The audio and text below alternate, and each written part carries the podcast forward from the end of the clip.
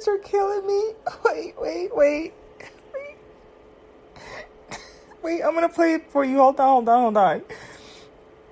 I have to wait till it starts at the beginning. I don't even know I'm gonna title this. But y'all, Lil Wayne, oh here we go.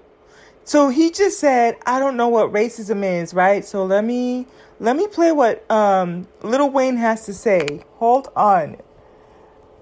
Cannot make this stuff up. Age of 12 years old, I shot myself. I was in the house. He shot himself. Okay, hold on. Police knocked on the door. I was right there. They knocked the door down. Everybody jumped over my body. It's To go crazy. get the guns and drugs and whatever they could find. So we're not gonna talk about why there was drugs and guns at your place and you're 12 with the bullet wound in your in your body. Okay, but It took one guy to stop right there and just cuss everybody that hopped over me out. Like, what the f are y'all doing?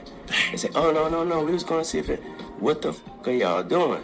We called the ambulance. "Uh, An ambulance, do you not see this kid on the floor with this hole in his chest? You, you drive, pick me up, brought me to the hospital. He didn't drop me off at the ambulance and say, you take him. He so he's glorifying that this person didn't take him out to the ambulance, but they took him directly to the hospital. But hold on. brought me to the hospital room and made two and stood there and waited till the doctor said he's gonna he's gonna make it. He said, "Don't worry, my name's Uncle Bob." He was white as snow. Him that hopped over me was blacker than me. Was he a cop? Yeah, he was a cop. and My Somebody life was, was a saved cop. by a white man.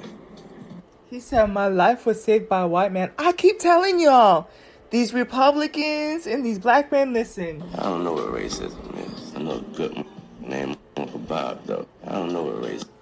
That's wild to me, y'all. I said I wasn't going to do this content anymore, right? Damn.